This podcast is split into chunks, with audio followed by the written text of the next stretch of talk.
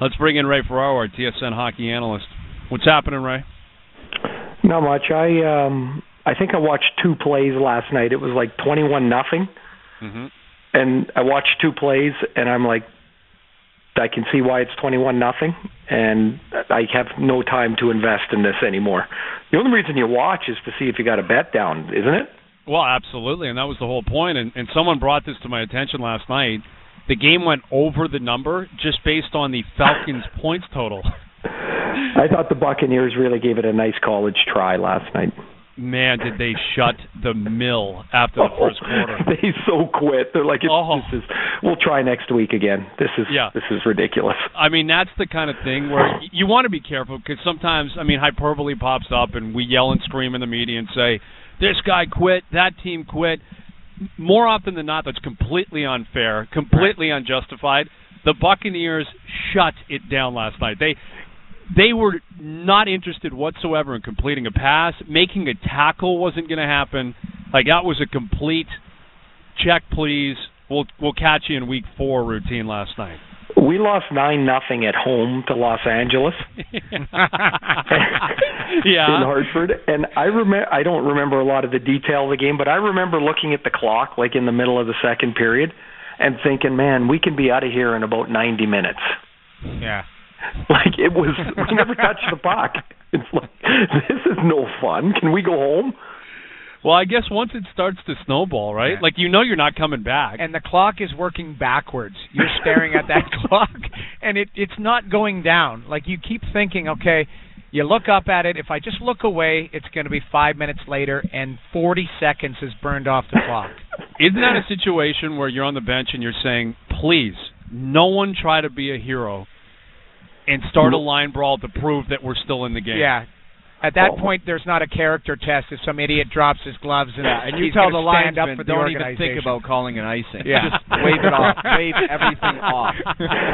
You tell your goalie before the automatic icing, there'll be no icings. Get out there, play something. Do what please, let's just go home. The hardest part, though, Ray, and you know this, if you're in net and it's nine nothing, you can't even stop the dump arounds going in because you'll allow those in too. They'll allow those to get by you. So the goaltender is always the most rattled on the ice because you're trying to stop the bleeding and you can't get hit by anything. Well, if and your it's your depends stats too, right? on it. like the other the players, they're not. You know, if you if let's put it this way, you could lose 10-3. Some Yeah. guy scores a hat trick and he's like, my stats look all right. happiest guy in the building, dancing. Or then he's one of those fools who stands up on, in between periods and guys, we can still come back.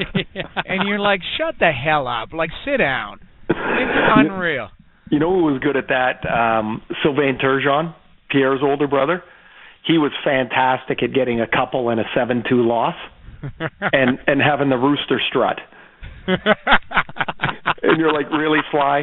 Really? Yeah. We're all dash five here. Could you just like not now, please? Yeah. Yeah. he's hitting Applebee's and crushing Appies after that Oh, game. yeah.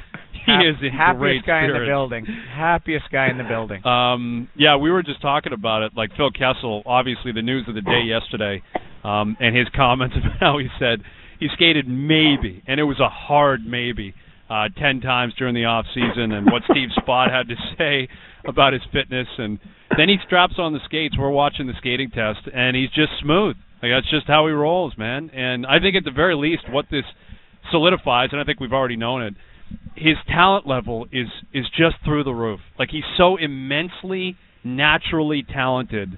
It's almost aggravating for someone that isn't that talented.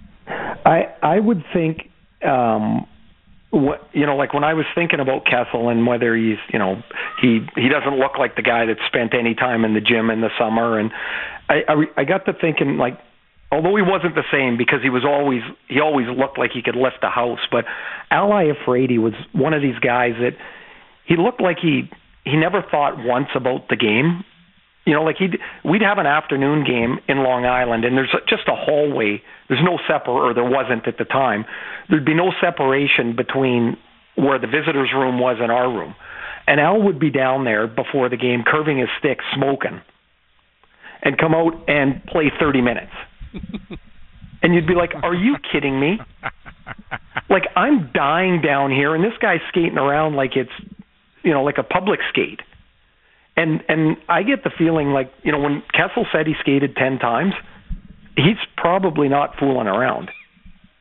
Like does No. he strike you as the type that's watching video of his games? no. No, he's just like he's a savant. He just throws his skates on and he's fabulous. I, I happen to think he works hard. You know, you, sometimes you go, man, it, when he's not going to, when he's having a bad night, you can really see it on him. But I think he tries really hard. He just doesn't look and or act like a guy that, you know, he's not going to come to the bench and make this growly speech to the guys. And some guys, that's how they stay in the league. They make this you know they they care more than the other guy they don't they just show it more some guys do i guess but i think he tries hard he just you you give him a two thousand dollar suit it looks like he drags it into the rink behind him and puts it on right before the camera gets on him and then he doesn't care he just goes and plays Yeah, he's a different cat, but I, I totally agree with you in terms of you can see his frustration when he's not scoring, when the team's losing. Um, I have never denied that he wants to win. I mean, I don't think why I don't see why that would be a debate. I, I really think that he's he's a passionate guy when he's in the moment, but like you just pointed out, when he's not in the moment, he's his own his own world, and he's entitled to But- that. but he the- can do whatever he wants. But I I think people have a problem with that. Well, it just it's because this is why noodles because this team collapses and loses all the time. right. It comes down to feeding the beast, like Ray just said. Even though a lot of people know it's blatantly transparent and absolutely disingenuous, disingenuous, we want guys to show that they care so much, that they care as much as Joe Blow sitting at Gabby's pounding pints because he's so rattled with what's going on with this team. Um, that's what it comes down to. Where if they're winning, they're Yeah. a playoff team winning a few rounds, no one cares. People would say that's great. You know, whatever. He's he gets away. That's, and it's that's- probably because Phil's good for him. yeah. It's like Phil's game. It's it's a microcosm of the team. When it's on top of it, it, it, it it's above most of the league. Yeah. But then when it falls off, much like the team, it's like, what is that? It's it's all it's not even close. winning cures You're- everything and changes exactly, the dialogue on because everything. we're not and that's what it talking about oh lack of character, lack of this and that. I mean, I've played with guys who are, and I'm sure Ray, you can speak to this. Played with guys who are so relaxed, where you're like, I, I wish I was that relaxed and composed in every situation of the game. I played with Tommy Salo. There was a time in between periods where I thought he was sleeping in his stall. I, I remember leaning over to a defenseman next to me and I said, I think he's asleep. he was so laid back. But he'd go out and stop the puck. Like it, it just everyone has a different demeanor and how they play. But if they get it done, do you have a problem with what they like what they're like? Yeah, they do. Yeah, th we. I think we do because it's pretty clear. Like just from that scrum yesterday, like I'm sure Phil could care less about something else as opposed to what the media says about him. But I can't think of what it might be because did he was he just found the whole thing laughable. And he was chewing his gum, and he's like, "Yeah, the season starts in October, and I'll be ready." And so people find that somewhat off-putting. I, I I don't think there's any question about it. And when things go wrong in Toronto, it's it's got to be Phaneuf's fault or it's got to be Kessel's fault. And the fact of the matter is, there's far far greater problems. Well, than that's the truth, and that's something that people talked about yesterday, um, and people have been writing about it, and we've been interacting with people uh, that tune into the show, and, and a lot of people say, "Hey, Kessel's not the reason they lose." Of course, he's not, but there's also not one reason why they lose. When you lose the amount of times that this team loses, there's a, a collection of reasons why they lose. But you, know, here's the other way of looking at it. I guess is that I, I have no doubt he'll score 35 to 40 goals this year. Yep, He al- he always seems to. I mean, that's what he does. it's a lock. It's a lock. but but he is uh he has got such phenomenal skill that y- you I think sometimes he can be more of the answer because he's so good. Some guys can try as hard as they want and they can only make so much difference. A guy like Kessel can impact the game on so many levels. And quite frankly, at a different level, but up near the top end of the roster, so can Joffrey Lupul. Like what Lupul did last year, injured or not injured, is not good enough.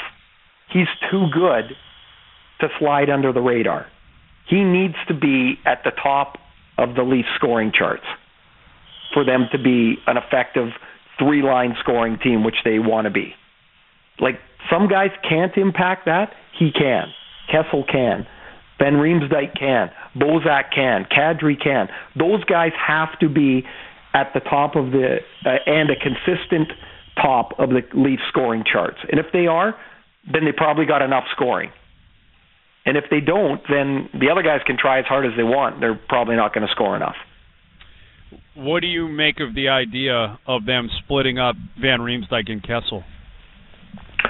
I like it in the sense that um, I, I think Van Riemsdyk, with the way he skates, has a bigger chance of balancing a second line off than than perhaps Lupul will. Uh, Lupul had really good success with Kessel and Bozak. I think Van Riemsdyk has the potential to have success with other people easier than Lupul might. So I I don't mind that at all. Yeah, it's interesting because we've been talking about Peter Holland a lot today, and we had Bob McGill join us around the table um, earlier in the afternoon, and he was a guy who's been covering the Marlies for quite some time, covers the Leafs as well, and he he was watching Peter Holland in the American Hockey League and throughout the playoffs, and he said he was so far and away the best player on the ice for both teams. It wasn't even funny, and he is a big believer that Peter Holland is prepared to take that next step and be someone that can challenge Kadri and Bozak in terms of potentially being a one or a two instead of just simply being slotted as a three. Um, if that happens, if they actually believe that they've got Bozak, Kadri, and Holland who can all supply upside in terms of the offensive side of things up the middle of the ice, and then they do establish three lines, could you see a scenario where they actually split Van Riemsdyk, Kessel, and Lupul up? They put all three of them on three different lines. Well, that that would that would be determined by who who are you slotting in in the other places. So, you know, Mike Santorelli would probably be one of those guys. I would think. I think people are going to find Santorelli's a better player than than they might know. He was terrific last year till he hurt his shoulder in Vancouver. Um, Clarkson has to be part of that mix, doesn't he? You would think so. yeah. And and so if if you're going to split those those three wingers up on three lines now you know, is David Booth part of that? I mean, I I don't know what you're going to get from Booth, but he did play well down the stretch here when you know everything else had imploded around him most of the year. So I, I, I mean, you have to have the other parts on the other side of the line to do that, and and I guess camp will be to determine that. But I, I think it's likely that they'll you'll see two of those guys on the same line to start anyway. Ray, you talk about David Booth. I mean, here's a here's a guy that has a reputation of kind of like that Phil Kessel, like kind of a free spirit. Uh, you know, maybe leaves a little bit for desire as far as as a player. You think you he has more to give. Uh, you've watched him a lot in Vancouver. What on his best days, what can he bring, and then what is he going to bring to the Toronto Maple Leafs as far as consistency? Well, I um, I, you know, a lot was written when Booth came out here. You know, he's a 30 goal scorer. He scored 30 goals once, and he's not a 30 goal scorer. Um, he doesn't have, in my opinion, the the scoring instinct to score 30 goals on a consistent ba- basis. 30 goals is hard now. It's it's not it's not like when you know when we were back playing where 30 goals was a way more attainable figure. Uh, I he's fast, he's strong He'll take a lot of shots. A lot of his shots will be from the outside of the defenseman. The the trick and the success of Booth will be tied to whether he can get inside the defenseman to shoot the puck because he can shoot it well. He's really strong. He's in great shape. Sometimes I feel like he just settles for the outside of the ice and just shoots the puck from out there, which is of no danger at all. And That's so probably it, a lot it, to do with the concussions, no? I mean, he doesn't. Uh, I would agree different player before and after.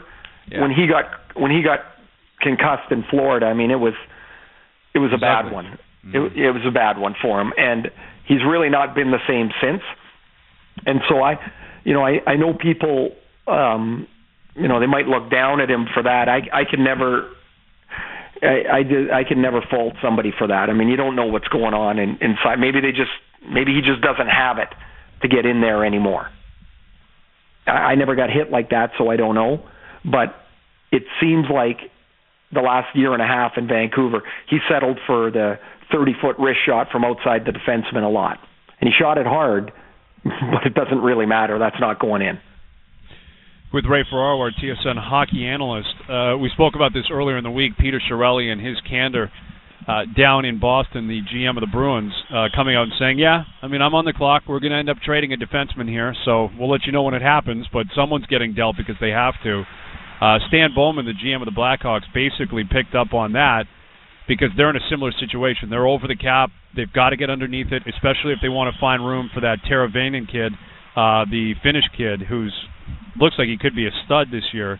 Um, and Stan Bowman has come out and said, you know, we're going to have to make a deal as well, which makes it interesting because these are two of the top five teams in the league, two teams with a ton of talent. We know what's going to happen in Boston. It's going to be a defenseman that gets dealt. I'm not sure if we know what's going to happen in Chicago.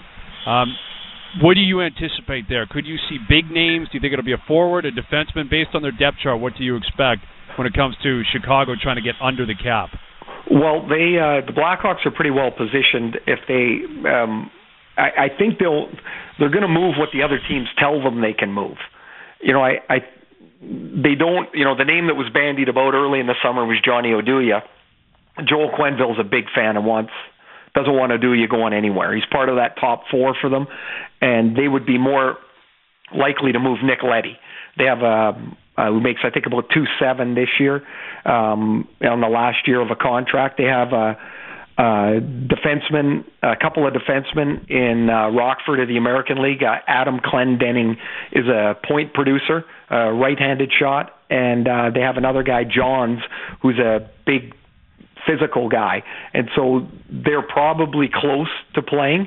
And if they could move a Leddy, then perhaps uh, that would be, you know, they'd be covered that way. If they move a forward, they have guys like Jeremy Morin who uh, who played very well in the American League uh, the last couple of years. You mentioned uh, Teuvo Teravainen. He's probably close, although he's 20, and they signed Brad Richards uh, as well this year. I think it's more likely a defenseman, but the rest of the league will tell them who that's going to be because you can say I'm going to trade a forward, and if nobody wants the forward you're offering, then you're going to have to trade someone else because they got to get below the cap. Yep, they don't have an option. We don't see this very often, where a team just decides, yeah, it's got to happen. The league essentially dictates that it has to happen. Uh, Mike Santorelli going to join us around the table here, so we got to fly, buddy. But uh, enjoy the weekend. We'll do it again on Monday. You betcha. And um, good kid Santorelli is good Vancouver guy, and I think the people in Toronto are going to like him a lot. He's a hard worker who took him a while to find his stride, and um, he found it last year in Vancouver. And um, former 20 goal scorer, I, I think he'll be better than people think. All right, buddy. Appreciate it. We'll make sure he knows that. All right, there yep. he is, Ray Ferraro, the agent for uh, Mike Santorelli.